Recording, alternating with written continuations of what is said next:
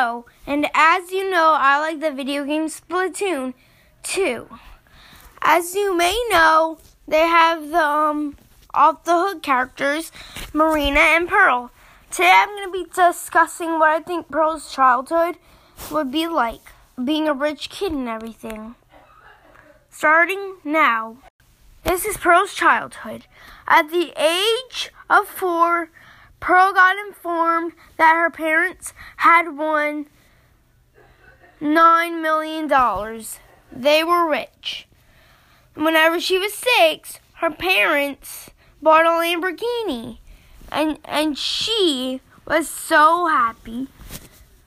And then they started buying her so many toys. They still were rich on to this day.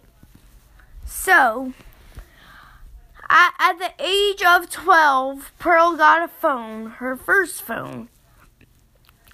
And then she contacted a girl named Marina. They became good friends, and soon they actually started a show, Off the Hook, as you know now. So yeah, Pearl and Marina were really good friends. They did everything together. They swimmed together, they watched TV together, they played video games together, they sang together, many things. Pearl once time had a hard day.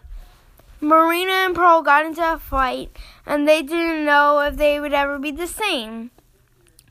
Then their Pearl told her